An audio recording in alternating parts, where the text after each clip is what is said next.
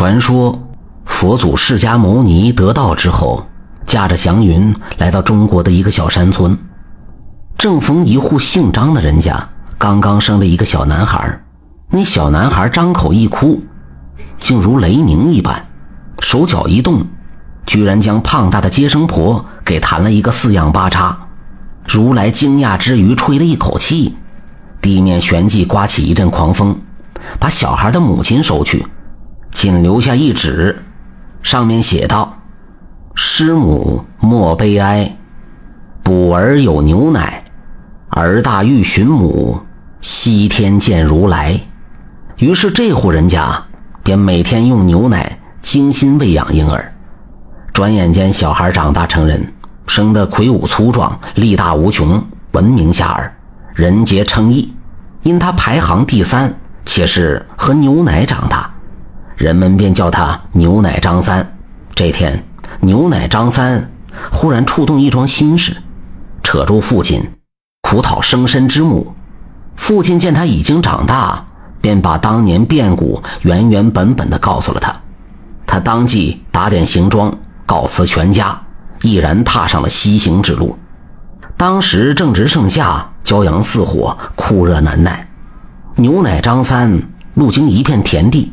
看见田间一个锄地的小伙子，因为没有斗笠晒得难耐，便随手拔下路旁一株碗口粗的柳树，插在腰间遮凉。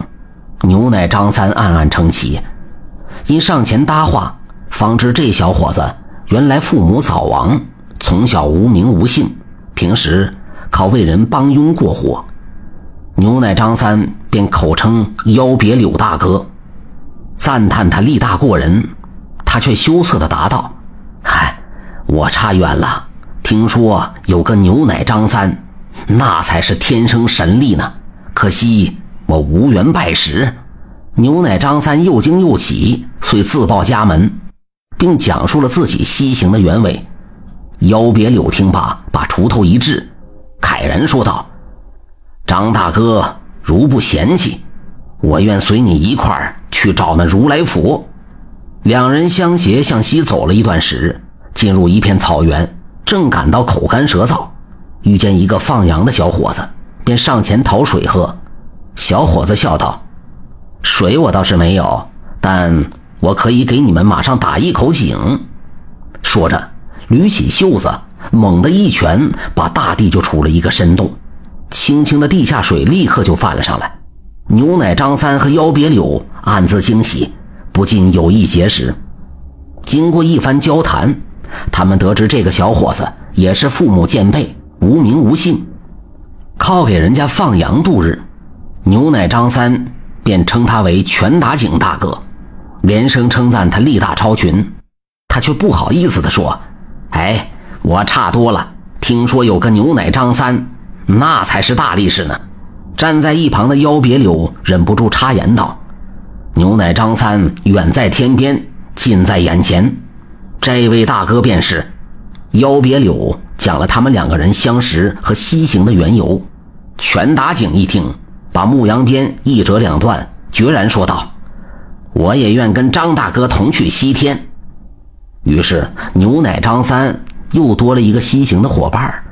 他们不停地走了数日，一座高山挡住了去路。三人正在山前犯愁。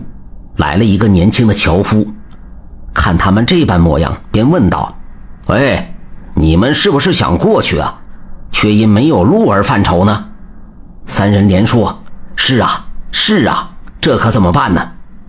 那樵夫说：“那我就给你们开条路吧。”说话间，伸出两只大手抠住山根，嘿的一声怒吼，竟把那座山给掀得翻了一个个。三人一起吃了一惊，不觉脱口称赞：“哎呦，好大的力气！”那樵夫却谦逊地说：“啊，哪里哪里，听说有个牛奶张三，臂力过人，我是仰慕已久啊。”三人不由得会心一笑，便与对方攀谈起来。原来这个樵夫也是自小无依无靠，没名没姓，靠打柴为生。当他问明了牛奶张三他们的事由，便断然说：“那我也要跟你们一同去找那如来佛。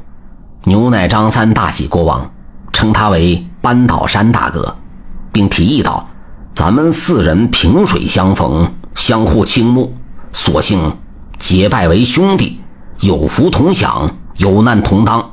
不知诸位意下如何？”邀别柳、拳打井和扳倒山齐声称好。正好不远处有一座山神庙，他们便走过去搓土为香，续指跪拜。正在这个时候，忽然从庙后走出一个白胡子老头，指着四人揶揄道：“你们自是力大，要去找如来讨母，殊不知那如来佛神通广大，法力无边，只怕你们奈何不得他呢？”四个人被激得暴跳如雷，哇哇直叫。白胡子老头微微一笑，说：“呵呵呵。”你们既然不服气，咱们就打个赌吧。我坐上你们的肩头，你们如能扛起我来，我老汉便为你们引路寻找如来；倘若你们扛不起我，那就听从我的调拨，怎么样啊？四个人哪里把这个又矮又瘦的老人放在眼里，立刻蹲下身。